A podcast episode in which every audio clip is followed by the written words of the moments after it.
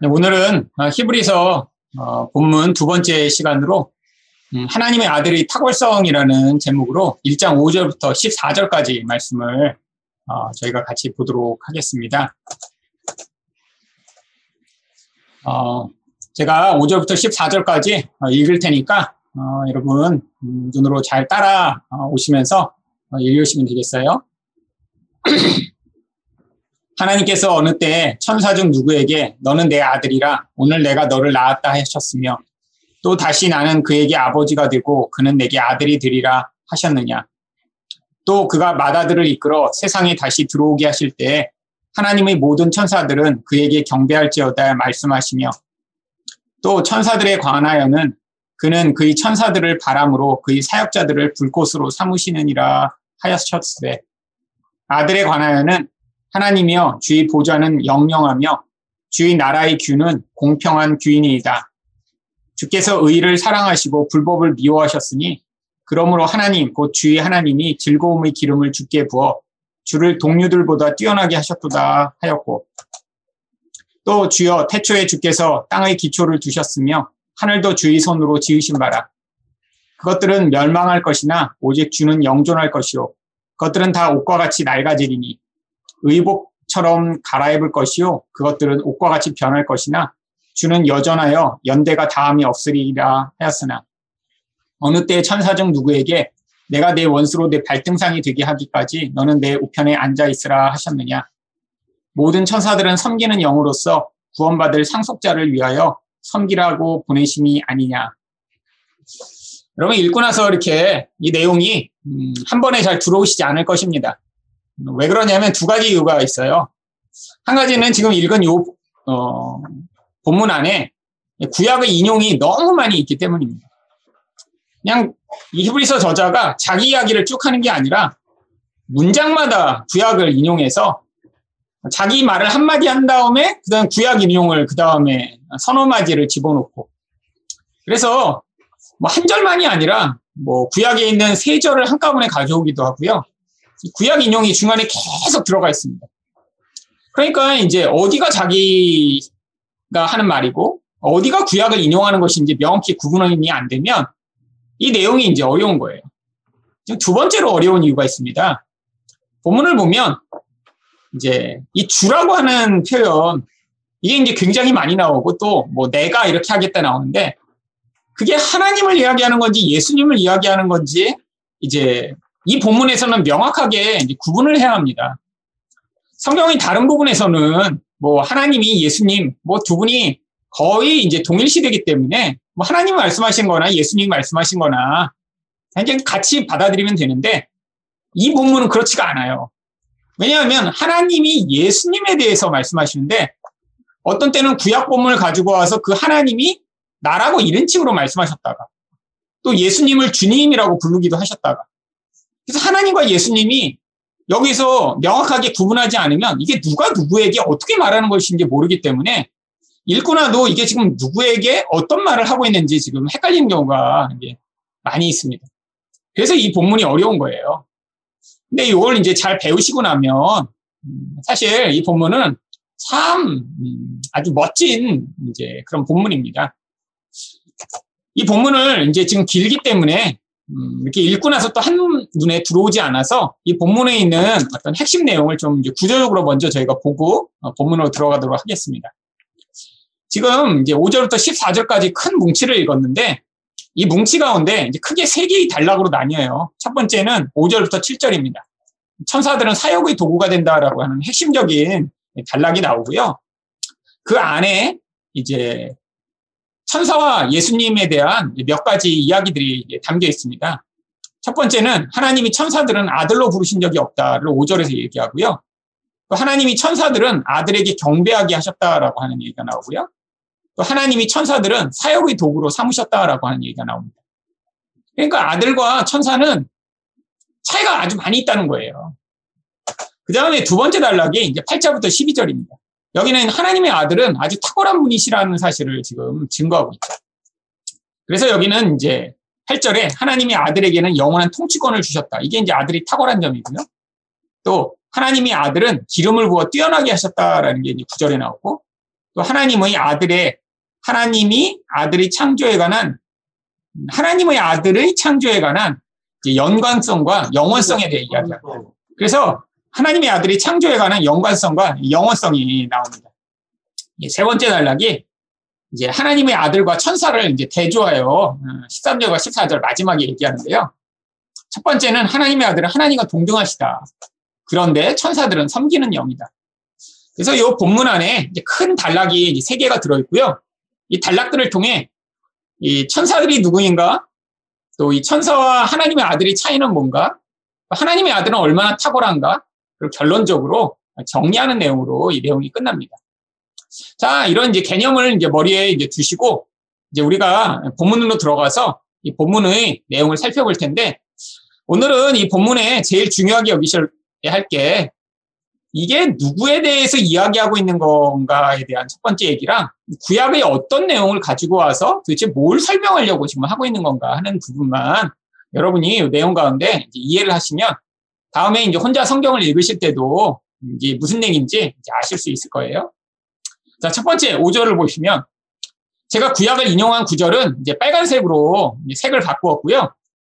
구약의 이제 구절이 달라지는 곳마다 이제 동그라미로 이제 그 번호를 표시해서 구약의 인용 구절을 나중에 알려드리도록 하겠습니다. 5절의 첫 번째로 어, 인용한 게 너는 내 아들이라 오늘 내가 너를 낳았다라고 하는 부분입니다. 두 번째 인용이 나는 그에게 아버지가 되고 그는 내게 아들이 되리라. 자, 여기에서 첫 번째 인용에 나온 너는 내 아들이라. 여기서 너는 그럼 누굴까요? 예수님이죠. 그리고 나는 하나님이시겠죠. 그러니까 하나님이 예수님을 향해 내가 너를 낳았다라고 이야기를 하고 있는 것입니다. 자, 두 번째, 여기서의 나도, 그러니까 하나님이겠죠. 그 다음에 그에게는, 바로 그 그는 예수님을 얘기합니다. 그래서 하나님은 예수님에게 아버지가 되고, 또 예수님은 내게 아들이 되리라 라고 이야기를 하는 것입니다. 물론 이 구약의 구절들이 원래 어떤 대상을 향해 사용되었는지는 이제 그 당시의 역사적 상황과 이제 그런 이제 문맥에 따라 달라집니다. 원래 이 나는 그에게 내 아버지가 되고 그는 내게 아들이 되리라. 이것도 이제 다윗한테 말씀하신 말씀으로 여기서 당장의 그는 이제 1차적으로는 이제 솔로몬을 얘기하거든요. 근데 이제 그게 신약에 와서 예수님에게 적용되는 메시아적 말씀이라 예수님에게 적용되는 거죠. 이 5절은 무엇을 얘기하고 있나요? 하나님은 천사가 아닌 예수님만 아들이라고 말씀하십니다. 물론 여기서 이제 나왔다라고 하는 표현은 하나님이 직접 나왔다는 게 아니라 하나님과 그렇게 친자의 관계를 가지고 있는 것은 예수님밖에 없다라고 하는 표현입니다. 근데 천사한테는 이렇게 친밀한 관계로 말씀하신 적이 없다는 거예요. 그래서 시편 2편 7절을 이제 첫 번째가 이용한 건데요. 너는 내 아들이야 오늘 내게가 너를 낳았다. 근데 이게 왜 이 시편 2편 7절을 인용했냐면 시편 2편은 대표적인 메시아 시편입니다. 시편 2편이 원래 얘기하는 게 뭐냐면 기름 부음 받은 하나님의 아들이 온 세상의 왕들을 심판하고 통치하시는 분이심을 노래하는 게 시편 2편이에요. 그러니까 시편 2편의 한 부분을 가지고 와서 바로 예수님이 하나님의 아들이라 온 세상을 통치하시는 그런 분이 되심을 이야기함으로 말미암아 천사들은 그 예수님과는 도저히 상대할 수 없는 그런 지위 차이를 가지고 있음을 지금 보여주고자 한 거죠. 두 번째 인용한 나는 그에게 아버지가 되고는 사무엘하 7장 14절을 인용한 것입니다. 그런데 솔로몬은 사실 이제 1차적으로 다윗이 낳은 아들이지만 성경이 예수님을 향해 다윗의 자손이라고 계속 이야기한 것은 바로 이 언약 때문입니다. 하나님이 이 다윗의 아들을 내 아들처럼 삼아 내가 그를 영원한 왕이 되게 하시겠다고 말씀하신 게 아니라 결국에는 이 다윗의 후손으로 오실 예수 그리스도를 아들로 만드셔서 그 예수님이 영원한 왕권을 가지게 되실 것을 약속하고 있는 게 이 다윗 언약이기 때문에 그래서 여기에서 바로 사무엘하 7장 14절을 인용하는 거죠.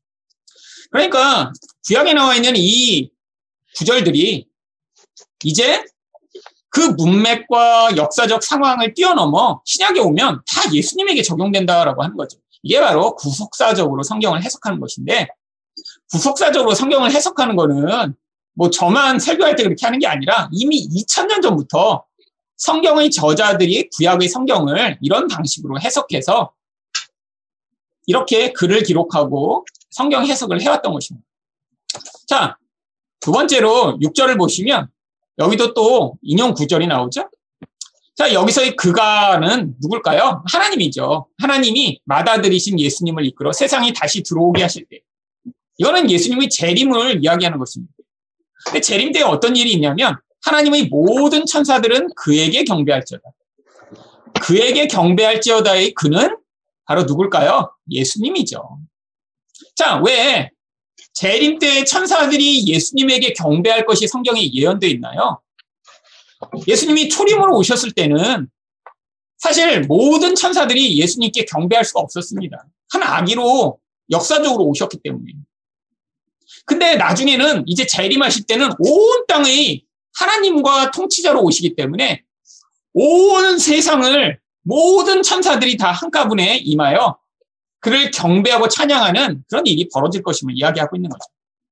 그래서 결국 여러분 경배는 누구만 할 수 있나요? 성경은 이 경배를 하나님께만 할 수 있다고 이야기합니다. 그래서 여기 이제 이 구절은 딱 한 구절을 인용한 게 아니라 시편 97편 7절과 신명기 32장 43절을 이제 각각 인용한 것인데요. 뭐 여러분들이 이제 이 구절을 나중에 이제 구약을 가서 찾아보시면 여기에 나와 있는 이 구절과 약간 다르거나 없는 부분이 있습니다. 근데 어떻게 인용하죠? 여러분 신약의 저자들은 구약을 인용할 때 히브리 본문을 가지고 인용한 게 아니라 다 헬라어로 바꾼 70인역이라고 하는 헬라어 성경을 가지고 인용을 했는데요. 헬라어 성경은 이제 지금 우리가 사용하는 이 한글 개혁 성경과는 약간 차이가 있습니다. 이제 추가된 문장들이 이제 상당히 많아요. 약간 해설적으로. 그래서 이제 우리는 히브리 성경을 가지고 한글 개혁으로 번역했기 때문에 이제 사실은 여 위에 있는 하나님의 모든 천사들은 그에게 경배할지어다도 여기에 나와 있는 이 구절을 한글 성경이나 영어로 찾으면 안 나와요. 이제 헬라어 번역인 70인역 번역 성경을 찾으면 이렇게 되어 있습니다. 그래서 제가 이제 헬라어까지 다 찾아서 읽어보고 이제 맞다라고 해서 이제 지금 찾아놓은 거고. 재림의 때에 천사들이 하나님이 맏아들이신 예수님께 경배한다면 예수님만이 하나님이심이 이제 증명되기 때문에 이제 예수님은 천사랑 다르다는 거죠. 자, 이제 7절을 보시면 또 천사들에 관하여는 그는 그의 천사들을 바람으로 그의 사역자들을 불꽃으로 삼으시니라 하셨으되 여기서 또 그는 누구일까요? 그는 하나님이죠. 그래서 하나님이 천사들을 사역자로 삼으신대요. 자, 그러니까 예수님은 천사의 경배의 대상이에요. 근데 하나님은 천사들을 자기 도구로 삼으세요. 그러니까 예수님은 천사의 경배의 대상이니까 예수님도 하나님과 같은 분이니까 결국 하나님이신 예수님이 천사들도 자기의 도구로 삼으실 수 있다라고 하는 거죠. 이거는 이제 시편 104편 4절을 인용하는데요.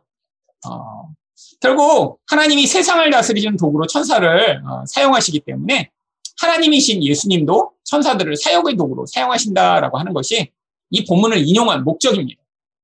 그러니까 지금 이 히브리서 저자가 뭐 아무 구절이나 이렇게 뭐 천사가 나온다고 가져온 게 아니라 자기가 이야기하고 싶은 어떤 논리적 구조에 따라서 그 내용을 뒷받침할 수 있는 그런 문맥을 가지고 오고 있는 거예요.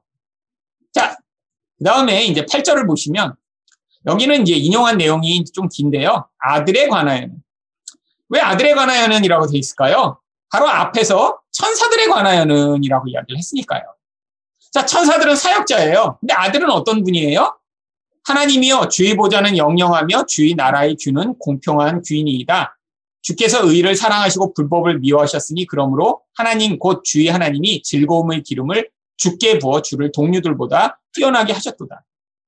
자, 여긴 또 이제 주와 하나님이 나오는데 이게 또 헷갈립니다. 자, 보세요. 빨간 글씨로 되어 있는 내용 가운데 하나님이요 할 때 이 하나님은 하나님이죠. 근데 주의 보좌는 할 때 주는 누굴까요? 이것도 하나님입니다. 그 다음에 주의 나라의 규는 공평한 규인이다? 이것도 하나님이에요. 구절에 나오는 이제 오라고 표시된 것에 나오는 거는 예수님, 하나님이고 이제 구절부터 시작하는 주는 다 예수님이에요. 이게 섞여서 나옵니다. 그러니까 하나님이 예수님을 이제 주님으로 높여주시면서 왜 주님으로 높여주시냐면 여기에서 뛰어난 분이 되도록 기름을 부어 그를 동료들보다 뛰어나게 하시며 어, 그런 통치 능력을 주셨기 때문이죠. 자, 하나님이 아들에게 주어진 그래서 영원한 통치권이 바로 이 시편 45편 6절부터 7절을 인용하고 있는 것입니다. 원래 시편 45편은 전체가 이것도 이제 메시아 시편인데요. 탁월하고 완전한 왕의 통치를 노래하고 있습니다. 그래서 이 탁월하신 왕이 도대체 어떻게 이제 통치하시는가를 어, 보여주고자 하고 있기 때문에 사실 이 내용을 이야기하고 있는 거죠. 그렇기 때문에 예수님만이 탁월하고 완전한 왕이시며 영원한 통치권을 받으신 분이시기 때문에 천사들과는 구별된다라고 하는 것입니다. 자, 이제 10절에는 이제 10절부터 12절까지는 또 이제 시편에서 한 부분을 이제 가져오는데요. 이제 여기는 여섯 번째 인용 부분입니다. 여기서 이제 예수님이 영원하심을 이야기하고자 이 구절들을 인용하고 있거든요. 시편 102편에 25절부터 27절을 이제 아주 크게 인용을 하고 있습니다. 근데 이게 이제 이 10절 전체에 이렇게 인용되고 나니까 도대체 왜 인용되는지 이제 모르는데 이게 시편 102편의 문맥 가운데 인용되고 있는 거예요. 이 10절부터 12절을 보시면 갑자기 땅의 기초를 하나님이 두셨고 하늘도 주의 손으로 지으셨다고 그래요. 왜 갑자기 하나님이 이렇게 세상을 만드셨다라고 이야기하는 거죠? 여기서 이 주는 또 예수님입니다. 그러니까 예수님이 세상을 창조하시고 하늘도 만드셨다는 거예요. 그런데 이 세상을 만드셔서 우리가 볼 때 이 세상, 땅이나 하늘도 영원히 있을 것처럼 보이지만, 근데 그것들은 영원하지 않다라는 거죠. 왜? 창조물이니까요. 그러면 누구만 영원해요? 그 눈에 보이는 세상을 만드신 하나님만 영존하시고 이 우리가 볼 때는 영원할 것 같은 이 세상이 어때요? 옷처럼 다 낡아지고 사라져 버릴 거래요. 하지만 하나님만 영존하시다라고 하는 것입니다. 이 성경이 이야기하는 이 영원성, 변하지 않음, 이건 하나님의 속성이에요. 근데 이걸 왜 얘기하냐면 하나님을 제외한 모든 것은 변하며 모든 것은 흔들리기 마련이라는 거예요. 그러니까 우리 보고 왜 하나님을 믿으라라고 하냐면 하나님만 신실하신 하나님이시기 때문에 우리에게 하나님만 믿으라고 하는 것입니다. 성경에서 이 신실하다라고 하는 건 변함이 없다라고 하는 뜻이고요. 그렇기 때문에 믿을 만하다라고 하는 거예요. 여러분, 이 사람을 왜 믿기가 힘든가요? 사람은 믿을 수 없기 때문이죠. 여러분, 자기가 약속을 해도 자기가 자기 자신의 약속을 못 지킵니다. 아니, 내가 나의 약속도 못 지키는데 다른 사람의 말을 어떻게 믿겠어요? 근데 우리 하나님은 그렇지 않다라는 거예요. 그래서 자꾸 신실하신 하나님이라고 부르며 그 하나님의 신실하심이 뭐에 근거하고 있냐면 시간이 지나도 절대로 사라지지 않는 하나님의 영존하신 가운데 있다는 거예요. 근데 그 영존하심이 얼마나 탁월한지 하늘과 땅처럼 영원할 것처럼 보이는 것들도 다 사라져도 우리의 예수님만 영존하시다는 거예요. 자, 이 시편 102편은 원래 고난 중에 있는 시편 기자가 부른 노래입니다. 고통 가운데 너무 고통하다가 하나님께 막 원망하고 불평해요. 하나님 막 살려주세요. 그 노래하다가 뭘 깨닫냐면 이 온 세상도 결국에는 다 사라지겠구나 나처럼. 그런데 우리 하나님은 이런 영원할 것 같은 세상보다 얼마나 탁월하고 뛰어나고 영원하신 분인가. 그 영원하신 관점에서 보면 지금 내가 이렇게 고통하고 이렇게 힘든 거는 정말 순식간에 사라져버릴 그런 것이구나라는 걸 깨닫게 되는 거죠. 그래서 하나님이 영원하신 과 대조되는 자기 인생을 깨달으며 그때 믿음을 다시 회복합니다. 결국 창조물 중에 하나인 천사도 영원하신 예수님의 경고성과는 비할 수 없는 존재다라는 걸 보여주기 위해 10절에서 12절까지 구약을 인용하고 있는 거예요. 결국 이 내용이 히브리서 13장 8절에는 이렇게 또 다시 반복됩니다. 예수 그리스도는 어제나 오늘이나 영원토록 동일하시다. 자, 13절에는 또 무슨 내용이 나올까요? 어느 때 천사 중 누구에게 내가 네 원수로 네 발등상이 되게 하기까지 너는 내 우편에 앉아 있으라 하셨느냐. 여기서의 나, 나는 누굴까요? 하나님이죠. 그러면 너, 너는 누구예요? 예수님이에요. 그래서 내가 내 원수로 내 발등상이 되게 하기까지 너는 내 우편에 앉아 있으라. 결국 예수님을 향해 어떤 일을 하시겠다는 거예요? 원수를 이렇게 발로 밟아서 발을 올려놓는 받침대가 되게 하시기까지 예수님이 하나님의 우편에 앉아 계시도록 하시겠다는 거예요. 언제가 이렇게 원수가 예수님이 발로 이렇게 짓밟아 그 위에 서시게 될까요? 온 세상의 모든 것들이 마무리될 때. 결국 그날까지 예수님이 이런 왕적 권세로 통치하심을 보여주는 거죠. 결국 하나님의 권세와 권능을 예수님이 가지고 계심을 보여주고 있는 것입니다. 이건 이제 시편 110편 1절을 인용하고 있는데요. 이 시편 110편 또한 유명한 메시아 시편입니다. 구약의 많은 부분들이 이제 다 예수님을 이야기하고 있지만 특별히 이 메시아 시편이라고 하는 이제 그런 시편들은 이제 예수님의 그런 하나님 대신 예수님이 기름 부음 자로 오셔서 통치하심 뭐 이런 부분에 대한 내용이 다른 부분보다 훨씬 더 많이 들어가 있어요. 아주 선명하게. 그래서 이제 그런 것들을 메시아시라고 하는데 이 110편은 다윗보다 더 위대하신 분인 메시아가 권세와 권능을 받으실 것을 예언하고 있습니다. 여러분 구약에서 메시아라고 나와 있는 이 구절이 신약에서 헬라어로 바꾼 게 그리스도인 것 알고 계시죠? 네, 같은 단어입니다. 구약 히브리어로는 메시아 기름 부음 받은 자가 헬라어로는 그리스도 기름 부음 받은 자라고 해서 그래서 우리가 예수님을 예수 그리스도라고 부르는 거죠. 그래서 예수님이 메시아가 되셔서 하나님이 권세와 권능을 받고 온 세상을 통치하실 것을 이야기하고 있습니다. 자, 14절을 보시면 예수님은 이렇게 권능으로 온 세상을 통치하시는데 천사들은 어때요? 섬기는 영으로 구원받을 상속자를 위해 섬기라고 보내신 거예요. 결국 천사들은 섬기는 자입니다. 하나님의 도구가 되기도 하고 심지어는 누구를 섬기기도 해요? 구원받을 상속자들을 섬기는 자예요. 그러면 이건 되게 놀라운 말씀입니다. 아까 제가 말씀드렸잖아요. 예수님이 이 천사들을 부려서 자기의 어떤 목적을 이루세요. 그런데 결국 천사들이 섬기는 영으로 하나님과 예수님을 섬기는 자들인 거예요. 근데 나중에는 이 천사들이 또 누구를 섬겨요? 바로 우리들을 섬겨요. 그럼 우리들이 나중에 어떻게 된다는 거예요? 예수님과 하나님과 같은 자리에 서게 된다는 거예요. 여러분, 이 섬긴다는 건 그보다 낮은 존재가 어떤 대상을 섬기는 거잖아요. 그래서 여기서 예수님을 맏 아들이라고 또 표현하는 것입니다. 이게 2장에서 이 이야기가 더 발전될 거예요. 우리와 같은 죄인과 연약한 자들이 어떻게 예수님과 같은 수준이 되는가? 아니, 그 영광스러운 하나님이신 예수님이 우리와 같은 자들을 어떻게 자기 형제라고 부르시게 되는가? 그 이야기가 이제 2장에 설명되는데 그 밑밥으로 요 1장에서 아니 이렇게 높으신 예수님을 바로 이렇게 천사들이 섬기니까 예수님이 이렇게 높으신 분이다 얘기하다가 갑자기 끝에서 근데 이 천사들은 나중에 바로 너희들을 섬기는 자들이야 라고 설명함으로 우리 또한 그렇게 왕과 같은 제사장으로 예수님과 같은 자들로 예수님의 동생으로서 예수님의 형제로서 그렇게 부름을 받았음을 지금 보여주고 있죠. 그리고 이 1장에서 이제 여러분이 기억하셔야 될 거는 한 가지입니다. 예수님은 어떤 존재보다 탁월하신 분이시며 그 탁월하신 자리에 우리와 같은 자를 지금 이끌어 그 자리로 가도록 지금 하나님이 개입하시며 은혜를 베풀고 계시다라고 하는 게 히브리서 이야기인 거예요. 자, 정리를 하죠. 자, 히브리서 1장 5절부터 14절을 정리하면 이런 내용입니다. 히브리서 저자는 예수님과 천사를 비교하며 하나님은 하나님은 예수님은 하나님의 아들이며 천사의 경배의 대상이며 영원한 통치자이시며 또한 탁월하신 분이심을 증거한다. 이와 대조적으로 천사들은 구원받을 자들을 섬기는 영으로 예수님과는 비교의 대상이 될 수 없는 존재임을 설명하고 있습니다. 여러분, 그러니까 하나님이 우리에게 주신 이 예수님의 탁월성은 우리에 대한 이 구원이 완성될 것에 대한 놀라운 소망의 이야기이기도 합니다.